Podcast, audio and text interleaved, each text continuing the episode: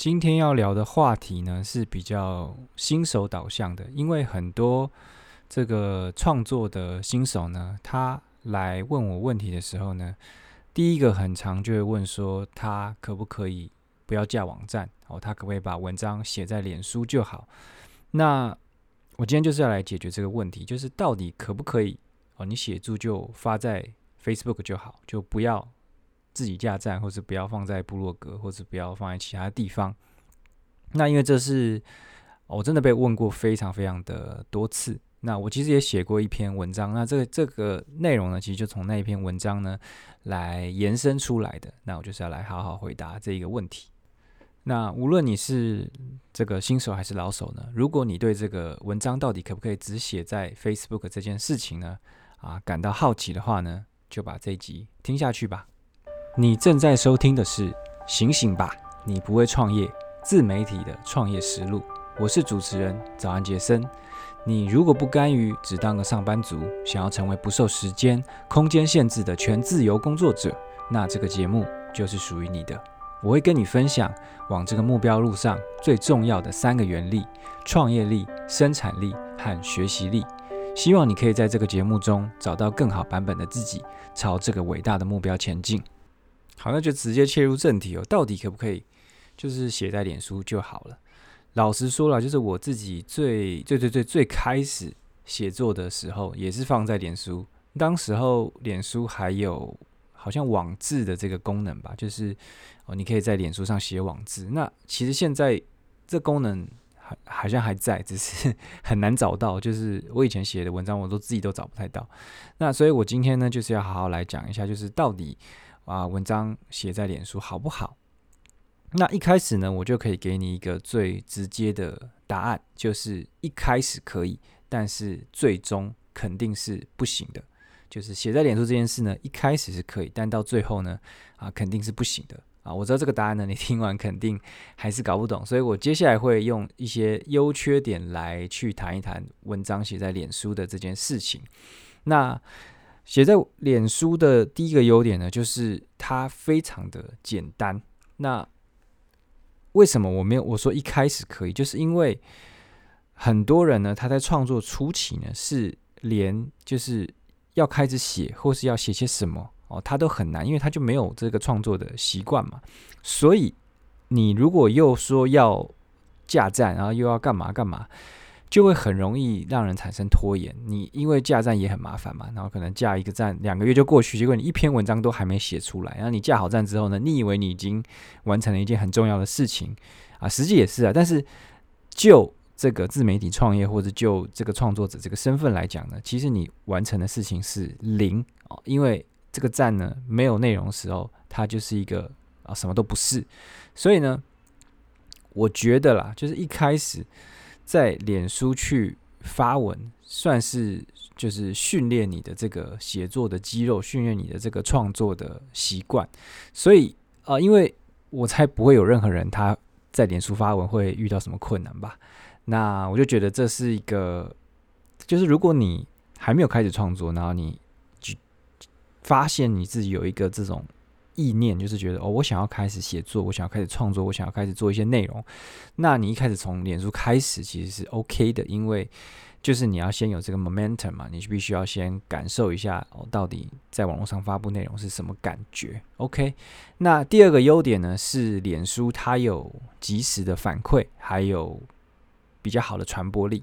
讲一讲，就如果你一开始就架站，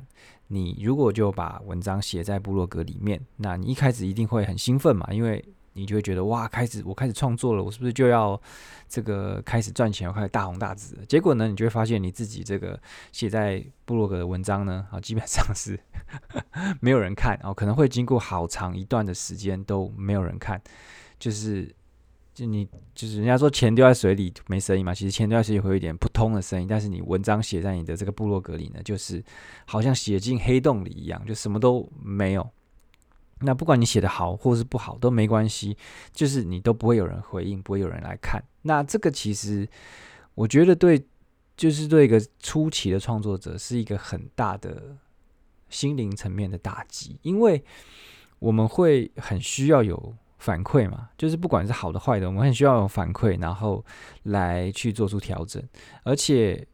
呃，然后很多人会因为这个短期的没有人回应或没有人看来去评断他自己的能力，他会觉得说哦、啊、我写的东西都没有人看，所以一定是我写的不好，或是我没有天分，或是怎么样，然后他就不写了，因为他就觉得这件事他做不好。但是不是嘛，就是这件事的这个天性就是这样，你一开始就是没有人会看啊，这是这是就是必然的事情。当然会有一些特例，但是大部分的人呢，啊就是这样。如果你你就是一个一般人，你也没有什么特殊的资源或是人脉，可以一开始帮你推播你的文章之类的，或是你写的东西呢刚好是呃比较稀缺的，比如说你写的是像是前一阵子，如果你开始写加密货币的东西。啊，可能会有，你就会有早期的流量红利，但是现在就可能没了，因为太多人进来了嘛。OK， 好，那再来讲的就是没有及时反馈。那你在脸书写呢？哦，就不管你是写在个人或者写在粉专啦、啊，其实你如果啊找一些亲朋好友啦，他们通常会来帮你按按赞、留留言，而且亲朋好友通常在你刚开始创作的时候呢，都会很热情的回复你，对不对？因为啊，大家会觉得说哦，好有趣哦！你开始去写一些你自己的东西，但是呢，这都只限于早期，他们后来就对你没兴趣了，呵呵，因为不是他们的问题，就是应该说，你写的东西呢，如果不是他的目标，不是他要去的地方，那他为什么要看你的东西？他为什么浪费时间看你？你又不是他的谁，对吧？你就是他朋友而已嘛。那他跟你当然就是一个很中性的一个关系，他也没有没有义务要帮你按赞或留言，所以。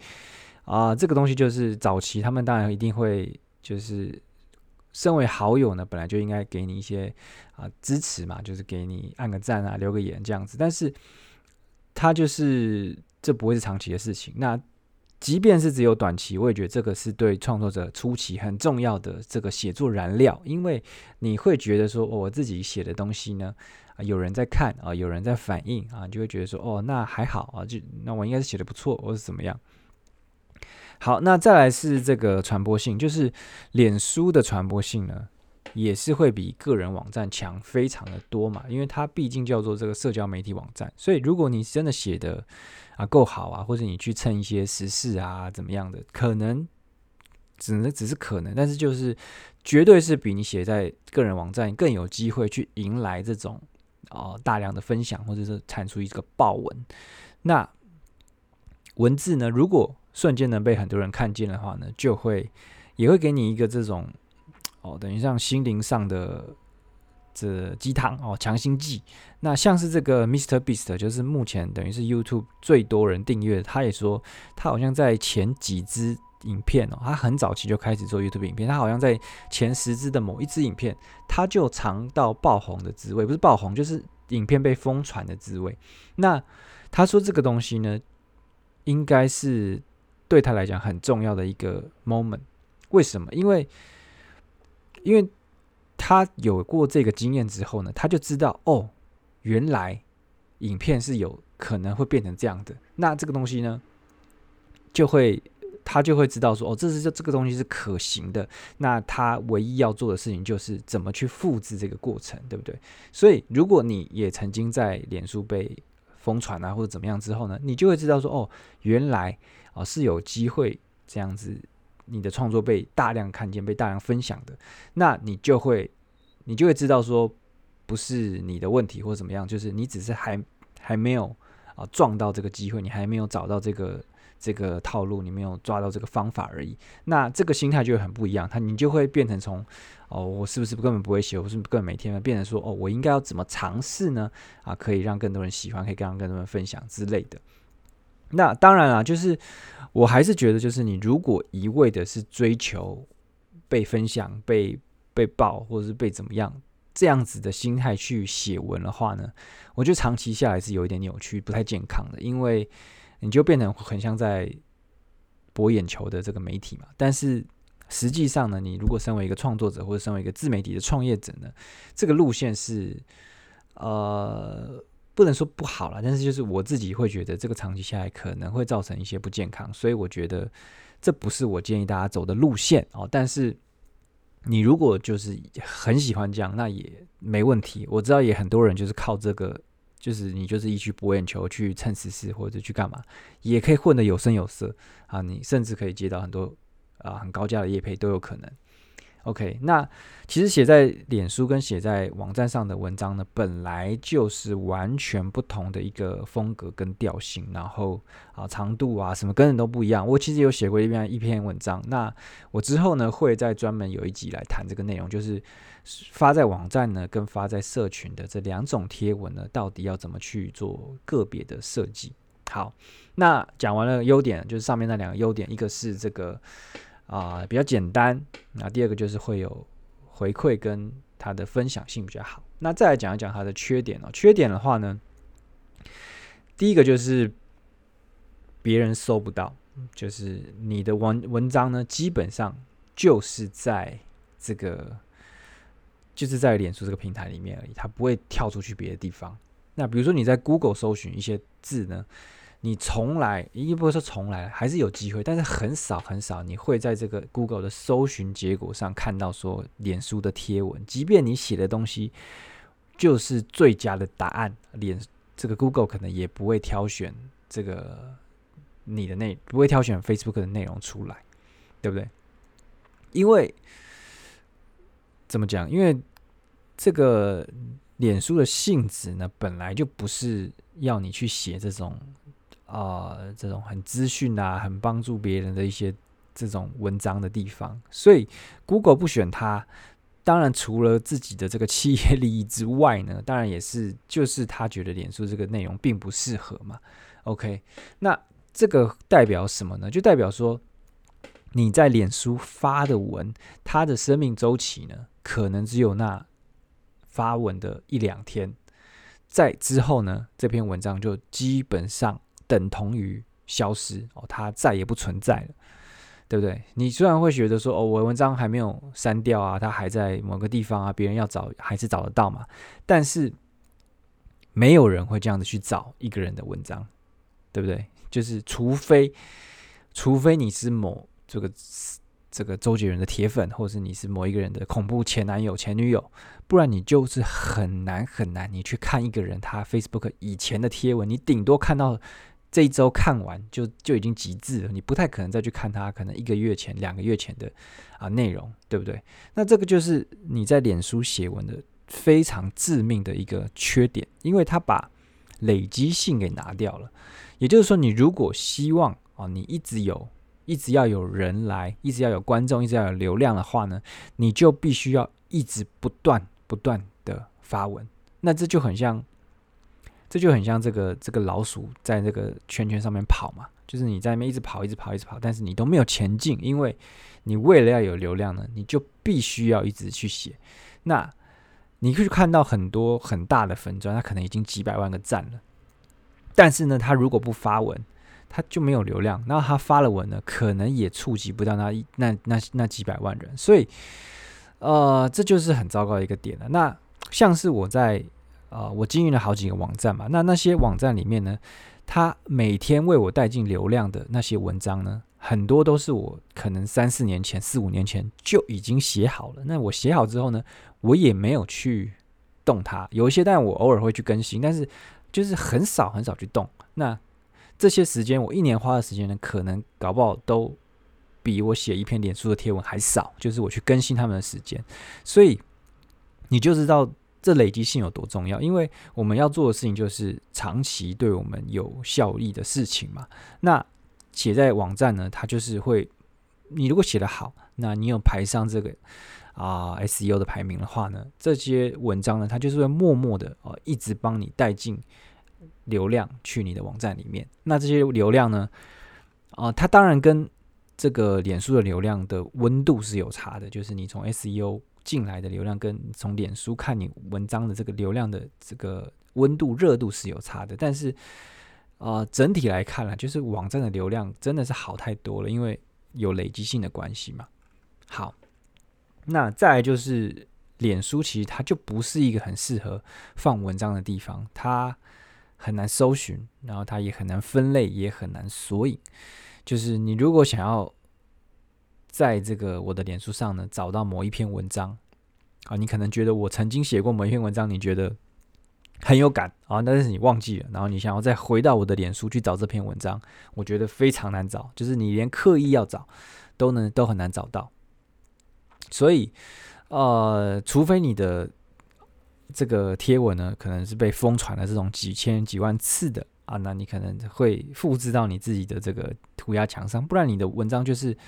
哦贴完就没了嘛，然后它很难做一个系统的管理哦，它就没有它就没有分类嘛，它没办法分说我哪一篇文章属于什么，我什么什么，它就是一个等于像一个瀑布流啊，就是等于是一天一天就这样过去，一天一天这样就过去，所以它就是很不适合作为这个啊你这个文章的储存或是知识的储存。OK， 但是这个就不是脸书的问题嘛，不是说脸书它就不擅长做这件事，因为它本来就没有要做这件事，它这个平台存在的功能是让大家来社交、来互动、来放松的嘛，对不对？所以本来就不是要拿来放文章的，那你硬要在这边写的话呢，啊，当然就会得到比较不好的结果。OK， 那最后呃一个缺点呢？啊，不是最后一个，它有倒数第二个缺点。倒数第二个缺点就是在脸书的阅读情境很糟。什么叫做阅读情境哦？就是因为每一个平台呢，它都有自己平台的调性。那当你有这个调性的时候呢，这个读者呢，他在进到这个平台的时候呢，其实就已经带着某一种心情来了。比如说，你去打开I G 的时候呢，你就会预期你要看到什么东西，对不对？所以你在 I G 上去发一个、呃、长篇文章，即便它很有价值，即便它很棒，它怎么样，但是你的心情不对，你就不会想读，你就会觉得诶，我没有想要在这里看到这个东西嘛。就好像你去你去这个公园啊，你是想要去放松的，结果旁边呢有一个人在拉小提琴，那他是一个怎么讲，这个国际的国际级演奏家，还是拉小提琴拉得非常棒。但是你去公园，你不是要你不是要听他这个东西的嘛？你是要来放松，你是要来啊呼吸新鲜空气的。就他这边拉，你就觉得很吵，你觉得很烦。那不是他的问题，他的东西很棒，但是你在错误的地方去给人家错误的东西，就是会表现不好。所以，脸书当然是有一些人在经营长文，但是整体来讲呢，我觉得它的这个阅读情境呢还是不对嘛，就是它就是一个社交平台，你来这边就是你来看放松的，然后看一下有什么好笑的，然后看一下有没有人在抱怨政治，或者是 看, 看一下有没有人发这个发一下这个讨厌谁，发一些抱怨文之类的，反正大家就是大家来脸书的心情呢，就不是来去求知的啊，应该不，当然有些人会来求知，但是他不会是最主要的一个目的嘛。OK， 所以就是你要在脸书，你必须要真的写得很好，你才有可能把他一个人呢，他从原来的这个放松的情境去拉出来。那除了你要把它拉出来之外呢，你还要抵抗周围很多很多的这个分心源，因为你的贴文就是在众多贴文中的一块嘛，那他可能看你看到一半，他发现哎底下好像有一个什么、哦、他可能就被吸引，他就被吸引了，他被拉走了，上面有个什么，右边有个什么，左边有个什么，他就被吸引了，所以他有非常非常多的分心源，所以他很难、哦、专注再去读你的文章。 OK， 所以就是你如果在比如说你写在这个网站上面，然后他来看你的网站的时候，基本上他当然也会分心，但是相对来讲他就会很专注的去把你的文章读完，然后他也会觉得他的心情呢、哦、就是在学一件东西，他就是在听，他就是在读你的东西，所以就是在脸书上他是不适合去阅读长文或是阅读更有价值的文章的。 OK， 那最后一个缺点我认为其实算是应该算是最致命的啦，就是他你在脸书呢，你是没有实质掌握权的。什么就是没有掌握权？假设今天脸书他说要封闭你的粉专，那是实实际上是很多人发生过的，就是他要封闭封锁你的粉专的时候呢，哦，你能做什么？通常你只能去上诉啊，提出说你是无辜的啊，怎么样？但是决定权就在他嘛，他要封锁你，你没办法。就像这个川普的 Twitter 也被封锁嘛，也是这样嘛，他已经这么有权有势，一样被封锁嘛。那或是脸书他突然宣布说以后每个月使用要付费十块美金，你有办法吗？没办法嘛，你就是黏在这个平台上嘛。那再讲一个最严重的状况，哪一天脸书倒了，他宣布停止服务了，就像这个这个 M S N 或是无名小站等等的，那你有办法吗？你能解决吗？你有办法把你原来在读你东西的观众带到别的地方吗？很难。那